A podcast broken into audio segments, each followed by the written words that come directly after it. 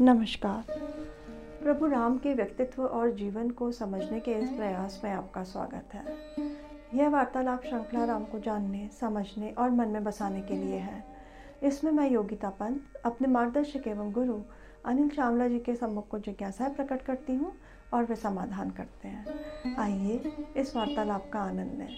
अनिल जी बहुत बहुत स्वागत है आपका। नमस्कार। अनिल जी पिछले प्रकरण में आपने बताया था कि राम लक्ष्मण सीता ने भयंकर वन में प्रवेश किया था। उसके पश्चात क्या हुआ? अब राम के जीवन का एक नया अध्याय शुरू हो रहा था। रामायण का ये अरण्य कांड है। जी। लेकिन राम पहले समय था जब वो ऋषियों के संरक्षण में थे। बालकांड था। फिर उनको धर्मानुसार निर्णय लेने की उनकी परीक्षा हुई। और अब वे वन में उन्होंने चलना शुरू किया बहुत भयंकर वन ये चित्रकूट जैसा सुंदर वन नहीं था। बहुत भयंकर था बहुत खतरनाक था लेकिन जगह जगह कुछ आश्रम थे ऋषियों के मुनियों के। तो वो चलते जा रहे थे उनको देख के। हम्म, एक स्थान पे ऋषि मुनियों ने उनको पहचाना उनको बुलाया कि आइए आप हमारे यहाँ हमारा आतिथ्य स्वीकार करके फिर बढ़िए। तो वहाँ बैठे, रुके। सारे ऋषि मुनि एकत्र हो गए। उनको कुछ भोजन खाने की सामग्री अर्पित की और फिर ऋषि मुनियों ने उनसे कहा कि हम सब इस भयंकर वन में रहते हैं। हमारी जो भी स्थिति है, अब हम आपसे क्या कहें? लेकिन एक बात हम आपसे कहना चाहते हैं कि आप राजा हो। राजा चाहे नगर में रहे, चाहे वन में रहे राजा राजा ही होता है। वह इंद्र का एक भाग होता है और उसका ये कर्तव्य होता है, उसका धर्म होता है कि वह प्रजा की रक्षा करे। हम सब आपकी प्रजा हैं। आपको हमारी रक्षा करनी है। देखिए उन्होंने क्या कहा? कि ये नहीं कि भरत राजा बन गए वहाँ ज़िम्मेदारी अयोध्या में संभाल रहे हैं तो आपके ऊपर कोई ज़िम्मेदारी नहीं है। आप यहाँ वन में रहते हुए भी राजा हो और आपको राजा के रूप में अपनी ज़िम्मेदारी निभानी है। और राजा का कर्तव्य क्या है? कि धर्म की स्थापना हो कि दुष्टों का नाश हो जो सत्पुरुष हैं जो अच्छे लोग हैं जो धर्म का पालन करते हैं उनकी रक्षा की जाए। तो ये सब कर्तव्य बोध उन्होंने कराया। राम लक्ष्मण सीता सबने वातिथ्य स्वीकार किया बहुत प्रसन्न हुए और आगे बढ़े। तो अभी आश्रम से आगे बढ़ने के बाद फिर क्या हुआ? बहुत भयंकर वन था। एक जगह पहुँचे तो उन्हें सब कुछ लगा ये बड़ा विचित्र स्थल है। ऐसा लगता है जैसे सब झाड़ियाँ कुचली गई हैं अभी कुछ गंध भी अजीब आ रही है। तो इससे पहले कि वो संभल पाते उन्होंने देखा बहुत विशाल राक्षस जो दिखने में बहुत बदसूरत था विभत्स था हम्म, जो कि हम्म, बेडोल सा भी लगता था लेकिन इतना विशाल था कि ऊपर देखने के लिए गर्दन ऐसी करनी पड़े। वो अपने एक हाथ में एक बड़ा सा भाला लिए हुए था और आप उसकी विशालता का अनुमान लगाइए कि उसे एक भाले में उसने तीन सिंह के सिर लगा रखे थे चार बाघों के सिर थे उसमें। उसमें एक भेड़िए का दो भेड़ियों के सिर थे दस हिरणों के सिर थे और एक हाथी का सिर था। तो कितना बड़ा भाला होगा आप सोच सकते और वो विशाल लिए लेके खड़ा था। उसने बाघ के चमड़ा पहन रखा था और उसके पूरे शरीर से इतना शिकार करने के बाद कहीं से रक्त टपक रहा था या किसी जानवर का रक्त टपक रहा था कहीं से चर्बी टपक रही थी।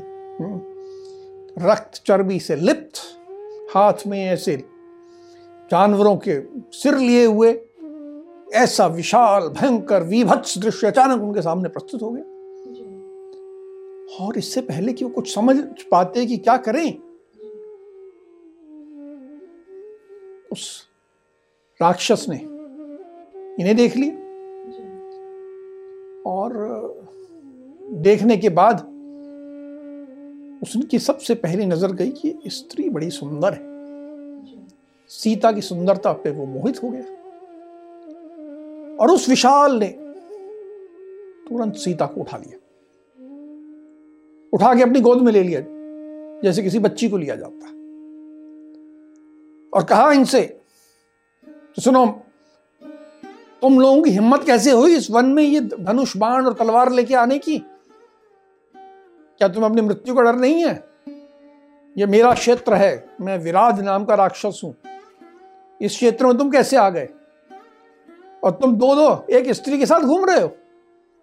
बड़े अधम प्राणी हो तुम। अभी तुम्हारा अधमपना अधरपना नहीं चलेगा। अभी मैं इस स्त्री से तो विवाह करूँगा और तुम दोनों का खून पीऊँगा। अपनी जान चाहते हो तो भाग जाओ यहाँ से। और इस स्त्री को मेरे पास छोड़ जाओ एकदम बहुत चक्के होने वाली बात ये सोच ही नहीं सकते थे। इतने अच्छे माहौल से स्वागत से आ रहे और एक ऐसी स्थिति निर्मित हो गई। तो ये राम और लक्ष्मण जो हैं वो तो बहुत क्रोधित हुए होंगे। वो राक्षस के ऊपर उन्होंने सीता को ऐसे दबोच लिया। देखो क्रोध से ज़्यादा क्रोध तो बाद में आता है। पहले एक पति के लिए कितनी पीड़ादायक बात है कि उसके सामने उसकी स्त्री को कोई दूसरा पुरुष स्पर्श करके अपने आलिंगन में ले रहा है। राम अत्यंत दुखी हो गए। एकदम दुख में डूब गए। ये क्या हो गया? मेरे सामने मेरी स्त्री जिसकी रक्षा की ज़िम्मेदारी मुझ पे है उसको इस राक्षस ने अपने आलिंगन में ले लिया। उसको स्पर्श कर दिया। बोले लक्ष्मण से कि देखो माता कैकेयी ने हमें इसीलिए वन में भेजा था। वो अपने बेटे को राजा बना के संतुष्ट नहीं हुई थी। इसीलिए भेजा था ताकि हम ये सब कष्ट सहें। देखो कैसा कष्ट है। उन्होंने कहा कि मैं जब मेरे हाथ से राज्य निकल गया तब दुखी नहीं हुआ था। जब मुझे वनवास के लिए भेज दिया गया तब भी दुखी नहीं हुआ था। जब मेरे पिताजी की मृत्यु का समाचार मिला तब भी मैं इतना दुखी नहीं हुआ था जितना आज मैं दुखी। लेकिन इस समय जब वो अचानक दुख के सागर में डूबने लगे तो लक्ष्मण ने उन्हें संभाला। लक्ष्मण ने कहा कि भ्राताश्री मैं आपके साथ हूँ और आपका सेवक हूँ। मुझ जैसे सेवक के रहते आपको चिंता और ऐसे दीन भाव मत लाइए मन में। मेरे मन में बहुत समय से बहुत सारा क्रोध एकत्र हुआ है। मैं बहुत सप्ताहों से बहुत क्रोध पी चुका हूँ। और उस सारे क्रोध को निकालने का भी मुझे अवसर मिला है। मैं तो युद्ध के लिए तड़प रहा था। और आज हम इससे युद्ध करके इसको मार के अपनी वो युद्ध की इच्छा को पूरी करेंगे। आइए इससे हम युद्ध करें। ये लक्ष्मण ने राम से कहा। राम से कहा। हम्म। इसके बाद थोड़ी सी दोनों में जो घबरा गए थे राम वो सहज हुए कि हाँ मुझे दुखी नहीं होना है दीन नहीं होना है युद्ध करना है। यहाँ एक बहुत महत्वपूर्ण बात देखिए। हर व्यक्ति के जीवन में कितना भी बड़ा हो, कितना भी महान हो, कितने भी गुणवान हो, कुछ क्षण आते हैं जब वो कमज़ोर हो जाता है। बड़े बड़े नेताओं को मैंने देखा है, सबके साथ होता उस समय उनके साथ वाला व्यक्ति यदि मज़बूत है तो वो व्यक्ति जो कमज़ोर हुआ है, वो पुनः खड़ा हो जाता है, मज़बूत हो जाता है। यहाँ पर जो लक्ष्मण की भूमिका दिखाई देती है वो ये रेखांकित करती है कि अपने साथ ऐसे लोग रखो, जो जब आप कमज़ोर हो तो आपको ताकत दे सके।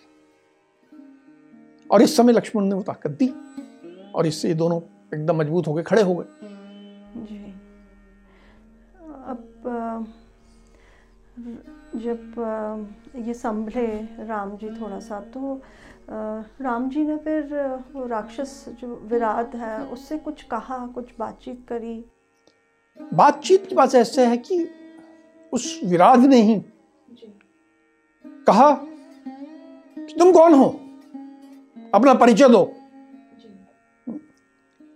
तो राम अब तक संभल चुके थे।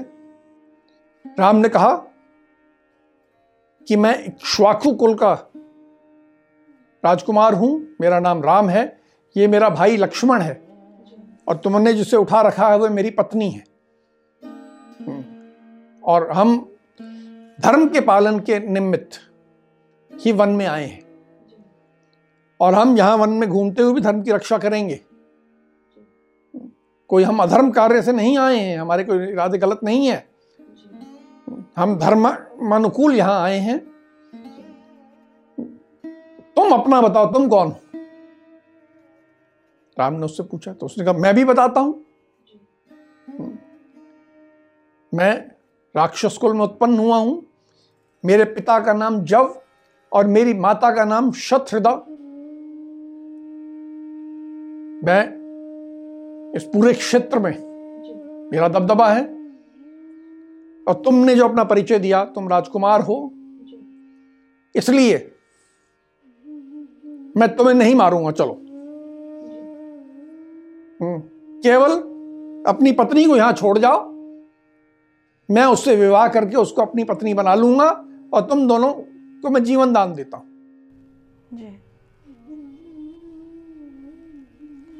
फिर राम जी ने क्या कहा? अब राम पहले दीन भाव था। अब क्रोध आया। अब इसके बाद युद्ध था। राम ने विराट से कहा कि तू जो कह रहा है ये बहुत नीच बात है। किसी दूसरे की पत्नी को इस प्रकार बिना उसकी सहमति के अपनी पत्नी बनाने का विचार करना ये गलत है। और इसके लिए हम्म, अब तुझे हमसे युद्ध करना होगा। विराट हंसने लगा। विराट ने कहा कि मैं तुम्हें एक और बात बता दूँ। तुम युद्ध करने की सोच रहे हो तो। कि मैंने ब्रह्मा जी से तपस्या करके एक वरदान प्राप्त किया है, कि मैं किसी शस्त्र से मारा नहीं जा सकता। मेरी मृत्यु किसी शस्त्र से नहीं होगी। तो अपने मन में युद्ध का विचार मत लाओ। मैं तो ब्रह्मा जी से ऐसा वरदान लेके आया हूँ जिससे मैं लगभग अमर हो गया हूँ। देखिए, राम के सम्मुख कैसी चुनौती आ गई। एक विशाल राक्षस, ये छोटे छोटे और वो कह रहा ब्रह्मा जी का वरदान भी प्राप्त जो किसी शस्त्र से मर भी नहीं सकता। फिर भी राम लक्ष्मण ने हिम्मत नहीं हारी। उन्होंने युद्ध प्रारंभ किया। उन्होंने तीर निकाले और उस पर तीर छोड़ना प्रारंभ किया। जब उसके तीर उसे लगे, घायल तो हुआ, खून बहने लगा तो उसने सीता को एक तरफ़ रख दिया। और युद्ध के लिए तैयार हो गया। युद्ध करने लगा। उसने अब एक भयंकर शूर लिया, भाला लिया और फेंका। लेकिन राम तैयार थे। उन्होंने अपने तीरों से भाले को दूर हटा दिया। फिर अपने तीरों से उसे और आहत किया। अब वो बड़ा और उसने इन दोनों भाइयों को उठा लिया। अपने कंधे पे लिया और जाने लगा कि मैं इनको ले जाता हूँ। छोटे छोटे लग रहे थे, उसको तो बहुत विशाल था। अपने कंधे बिठा के जाने लगी। ये दोनों भी युद्ध की इस शैली से भौचक हो गई। ये क्या शैली है? युद्ध तो राक्षस था, वो तो कोई नियम नहीं मानता था युद्ध का। कि आमने सामने का युद्ध करने का नियम नहीं मानता था। उसको तो जो ठीक लगे वो सब ठीक है उसके लिए। तो उसने दोनों भाइयों को अपने विशाल हाथों से उठाया अपने कंधे बिठा और लगा दौड़ने तो जब दोनों को, को कंधे में बिठा लिया और जाने लगा तो राम लक्ष्मण ने कुछ नहीं किया। राम लक्ष्मण पहले तो भौचक थे पर उसी समय एक और बात हुई। सीता जो चुपचाप अभी तक खड़ी सारा भौचक देख रही थी डरी हुई सहमी हुई घबराई हुई बहुत डरी हुई थी सहमी हुई थी उसके साथ अचानक ये सब हो गया था। काँप रही थी? लेकिन उसने देखा ये क्या हो रहा है? मेरे पति और देवर को उठा के ले जा रहा है। तो अब वो पहली बार वो विराट की तरफ़ मुकर के बोली। चिल्लाई। बोले हे राक्षस राज तुझे सम, नमस्कार मेरा। ऐसी स्थिति में भी उसने उसको कहा मैं तुम्हें नमस्कार करती हूँ मेरी तेरे से एक विनती है उस विनती को सुन लो। वो विनती ये है कि इन दोनों को छोड़ दो और मुझे मार दो। मुझे यहाँ क्यों छोड़ के जा रहे हो? मुझे तो यहाँ वैसे ही शेर चीते सब खा जाएँगे। देखो, उस काल में भी सीता के मन में पत्नी का भाव था। कि वह अपने पति को बचाने के लिए अपना बलिदान देने को तैयार थी। कि मेरे पति को छोड़ दो, मेरे देवर को छोड़ दो और मुझे तुम यही मार दो, तेरी रक्त पिपासा मुझसे शांत कर ले। अब जब सीता की ये बात सुनी तो इन दोनों के मन में जो अभी तक क्रोध था, वो और उबला। उनको लगा कि ये अब इसको मारने का उद्योग जो है, हमें जल्दी करना पड़ेगा, इसे जल्दी समाप्त करना पड़ेगा। तो उन्होंने कंधे पे बैठे हुए ही दोनों ने यतन करके, दोनों ने उस राक्षस की एक एक बाजू निकाली, उखाड़ी। कंधे से और नीचे फेंक दी। कितना भयंकर कर कि राक्षस की एक एक बाजू निकाल के फेंक दी। राक्षस की बाजू निकलने के बाद जो खून बहने लगा तो राक्षस को पीड़ा हुई। वो अमर होने का उसके पास वरदान अवश्य था, लेकिन पीड़ा तो रहेगी ही ना रहेगी। खून मरेगा नहीं वो, लेकिन मरने की पहले की सारी स्थितियों से तो गुजरेगा वो। सारी पीड़ाओं से तो गुजरेगा बेसुध भी होगा। तो इसके पीड़ा के कारण बहते खून कारण वो नीचे गिर गया। जब नीचे गिरा हम्म, तो दोनों भाइयों ने उसको और पीटा। हाथ से पैर से घूसे से जिस ढंग से थे मारते जा रहे थे। लेकिन उन्हें एक बात समझ थी कि ये सब करके वो मरेगा नहीं। तो अब राम ने अपनी बुद्धि का प्रयोग किया युक्ति का प्रयोग किया। राम ने विराज के गर्दन पे अपना पाँव रखा और उसको दबा दिया। अब तक विराज को होश आ चुका था। उसको पाँव से उसकी गर्दन दबाई और लक्ष्मण को कहा कि देखो ये शस्त्र से मरेगा नहीं। तुम ऐसा करो, यहाँ जल्दी से एक बहुत बड़ा गड्ढा खोदो। इतना बड़ा गड्ढा खोदो जिसमें एक हाथी समा जाए। हम इसे ज़िंदा ही गाड़ देंगे। इसके ऊपर मिट्टी डाल देंगे और इसकी मृत्यु जो है मिट्टी से हो सकती है। शस्त्र से नहीं होगी लेकिन मिट्टी में गाड़ देने से तो मरी जाएगा। जी। अब जब राम जी विराट के गर्दन में पैर रख के खड़े थे तो विराट को चिल्लाया कुछ कहा राम जी से? अब इस समय एक बहुत विलक्षण घटना हुई। जब कोई व्यक्ति अपनी मृत्यु के बहुत करीब पहुँच जाता है एक उसके सामने मृत्यु दिखने लगती है। तो कई बार होता है उसको बहुत पुरानी बातें याद आ जाती हैं। स्मृति में उसकी उभर जाती है। विराट को अचानक अपने पूर्व जन्म की याद आ गई। विराट ने कहा अरे मुझसे बहुत बड़ी गलती हुई। नहीं गलती तो नहीं हुई पर जो हुआ राम मैंने आपको पहचानने में गलती की। पर मैं आपको बताऊँ, मैं इससे पूर्व पहले स्वर्ग में गंधर्व था। मेरा नाम तुम्बुरु था। और गंधर्व के रूप में मैं कुबेर की सेवा में था। मैं एक अप्सरा, जिसका नाम था रंभा, उस पर आसक्त हो गया था। और मेरा सारा समय रंभा के साथ गुजरने लगा था। तो एक बार मुझे जो कुबेर की सेवा में उपस्थित होना था तो मैं समय से नहीं पहुँचा। देर कर दी मैंने। कुबेर मुझसे कुपित हो गए। तब मुझे उन्होंने श्राप दिया कि जाओ, तुम्हारा जन्म राक्षस योनि में होगा। और इसी कारण मैं इस राक्षस योनि में आया हूँ। उसी समय जब उन्होंने मुझे श्राप दिया, मैंने उनसे बहुत अनुनय किया, विनय किया, उनकी सेवा की कि आप मुझ पे आपने जो श्राप दिया है उसको समाप्त कर दें। तो उन्होंने मुझे कहा कि मैं श्राप समाप्त तो नहीं कर सकता, पर हाँ उसकी अवधि सीमित कर सकता हूँ। और उन्होंने तब कहा था कि तू दशरथ पुत्र राम के हाथों मारा जाएगा और तभी तेरा ये श्राप समाप्त होगा।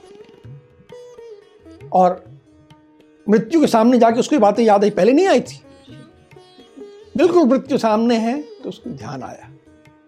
उसने कहा नहीं आप जो कर रहे हैं करिए। ये मैं ही मेरी मृत्यु का मार्ग है। मेरी मुक्ति का मार्ग है। और जो आप मुझे ज़मीन में गाड़ रहे हैं राक्षसों का अंतिम संस्कार ऐसे ही होता है ज़मीन में गाड़ के होता है। दैविक संस्कृति के लोग जो हैं वो जलाते हैं और राक्षस को गाड़ देना ही उपयुक्त है। तो आप जो कर रहे हैं ठीक है करिए। तो फिर राम और लक्ष्मण ने वैसे ही किया उनको गाड़ दिया। हाँ। वो उन्होंने गाड़ने की तैयारी कर ही ली थी। तो उसको डालने का अब वो पीड़ा से चिल्ला रहा था चीख रहा था फिर फिर भी उसने अपने आप को संभाला और कहा कि राम, अब मैं आपको पहचान गया हूँ। मैं फिर भी आपसे एक बात कहना चाहता हूँ। आप वन में भटक रहे हो और मुझे यह भी समझ में आ गया है कि आप किस उद्देश्य से भटक रहे हो। तो मैं बस जाते जाते आपकी एक मदद भी करना चाहता हूँ। कि आप इस रास्ते चले जाओ, यहाँ से थोड़ी दूर पे। एक महामुनि शरभंग का आश्रम है। वहाँ आप चले जाइए, वो आपके कल्याण की कुछ बात आपको बताना चाहते हैं। और उसी रास्ते जाना आपके लिए उचित होगा। राम ने पूरी बात सुनी। उसके बाद वो चीख रहा था पीड़ा में था, चीतकार कर रहा था। उन्होंने कुछ नहीं सुना उसको डाला उसके ऊपर पूरी मिट्टी डाली और पत्थर डाले और उसको उसका वध कर दी अनिल जी आपने भी बताया कि विराट ने राम जी से कहा कि वो ऋषि शर्भंग के आश्रम में जाए। तो क्या राम जी वहाँ गए थे ऋषि शर्भंग के आश्रम में? हाँ। देखिए ये बात एक समझने की बात है कि कभी हमें जो हमारा शत्रु है। शत्रु का वध करने में कोई दया नहीं दिखानी चाहिए, ये तो राम की बात सही है। लेकिन यदि कोई शत्रु ऐसी बात कहता है जो कि हमें प्रतीत होती है कि शायद हमारे हित की हो सकती है तो उसे स्वीकार करने में मना नहीं है। तो राम ने कहा कि हम चलें।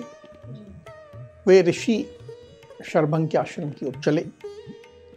वहाँ जाके राम ने एक बड़ा अभूतपूर्व दिव्य दृश्य देखा। एक रथ खड़ा था, जो कि वास्तव में दिव्य रथ था और उसमें सारे देवी देवता थे और स्वयं इंद्र उपस्थित थे। और ऐसा लगता था कि स्वयं इंद्र का रथ है, था ही इंद्र का रथ। और स्वयं इंद्र आए थे। और स्वयं इंद्र ऋषि शर्भंग को लेने के लिए आए थे। ऋषि शर्भंग ने इंद्र से कहा कि राम आ रहे हैं। इंद्र ने कहा हाँ मैंने देख लिया है, पर मैं अभी राम से मिलना नहीं चाहता। मैं चाहता हूँ कि राम को जो विशाल कार्य करना है, वे कर लें, उसके बाद मैं उनसे मिलूं। ऋषि शर्भंग ने कहा कि वो आप जो मुझे लेने आए हैं, मैं पहले राम से मिलना चाहता हूँ, फिर आपके साथ चलूँ। तो इंद्र ने कहा, मैं प्रतीक्षा नहीं करता। उन्होंने कहा, आप जाइए, मैं पीछे से स्वयं आ जाऊँ और उन्होंने, ऋषि शर्भंग ने इंद्र और देवताओं को विदा किया। और राम तब तक आ गए थे तो राम के पास गए कि मैं आप ही का इंतज़ार कर रहा था, आइए। और बोले कि मुझे आपसे मिलने का बहुत मन था। मेरे जीवन की आज साधना सफल हुई। मैं आपसे मिलने के लिए ही रुका था। और आप बताइए मैं आपकी क्या सेवा करूँ? तो राम ने कहा सेवा की तो हम आपकी हमको आपकी करनी चाहिए। लेकिन हम्म, अभी हमें आपसे मदद चाहिए कि हमें कुछ रुकने का स्थान बनाना है। तो इस भयंकर वन में हम कहाँ बनाएँ स्थान? यह आप हमें बता दें। तो ऋषि शरभंग ने कहा कि यहाँ से इस दिशा में आप जाइए। वहाँ पर सुतीष्ण नाम के ऋषि का आश्रम है। आप वहाँ चले जाएँ, वो आपको सारी मदद करेंगे। और अब मेरा जीवन काल समाप्त हो गया है। तो मैं अभी आपके सम्मुख ही अगले लोक को प्रस्थान करूँगा और आप मुझे अगले लोक पर जाते हुए देखिए। उसके बाद उन्होंने यज्ञ कुंड में अग्नि प्रज्वलित की और स्वयं उसमें बैठ गए। बैठ के उनके पूरी शरीर, त्वचा, रोम, हड्डियाँ सब समाप्त हो गई और एक धुएँ में आत्मा जो है, वह अगले लोक को प्रस्थान कर। बहुत भयंकर बात है। कि ऋषि ने ऐसे अरण्य कांड जो है जो हम आज से हम प्रारंभ कर रहे हैं। ये एक बहुत इसमें भयंकरता है। इसमें युद्ध है। इसमें खून है। और ये इन सब पीड़ाओं के बीच से अपना मार्ग बनाते रहने की संदेश अनिल जी, कोई भी भयावह परिस्थिति आ जाए तो उसमें हमें विचलित नहीं होना चाहिए। ठीक बात है। जैसे अब मुझे ऐसा महसूस हो रहा है कि एक ये विराट वाला जो था ये एक ट्रेलर मात्र था रावण के साथ हाँ, कर... बाद में जब रावण सीता का अपहरण हुआ वो पूरी फ़िल्म थी। और ये उसका ट्रेलर था जो बहुत जल्दी निपटा। पर इसमें राम को पहली बार अपनी पत्नी से अलग होने का दुख भोगना पड़ा। कुछ क्षण के लिए था। लेकिन वो भोगा। प्रकृति जो है प्रभु जो है या देव कहें वो आपको बड़ी लड़ाई के लिए तैयार करना हो तो पहले छोटी छोटी लड़ाइयों से आपको मज़बूत बनाते हैं। ताकि आप मज़बूत बन सको और आगे बड़ी लड़ाई में प्रवेश कर सको। जी बिल्कुल सही कहा आपने। अब हम आज की चर्चा को यहीं विराम देते हैं। अगली कड़ी में राम के जीवन से जुड़े कुछ अनछुए पहलुओं के साथ हम दोनों फिर उपस्थित होंगे। राम राम। राम राम।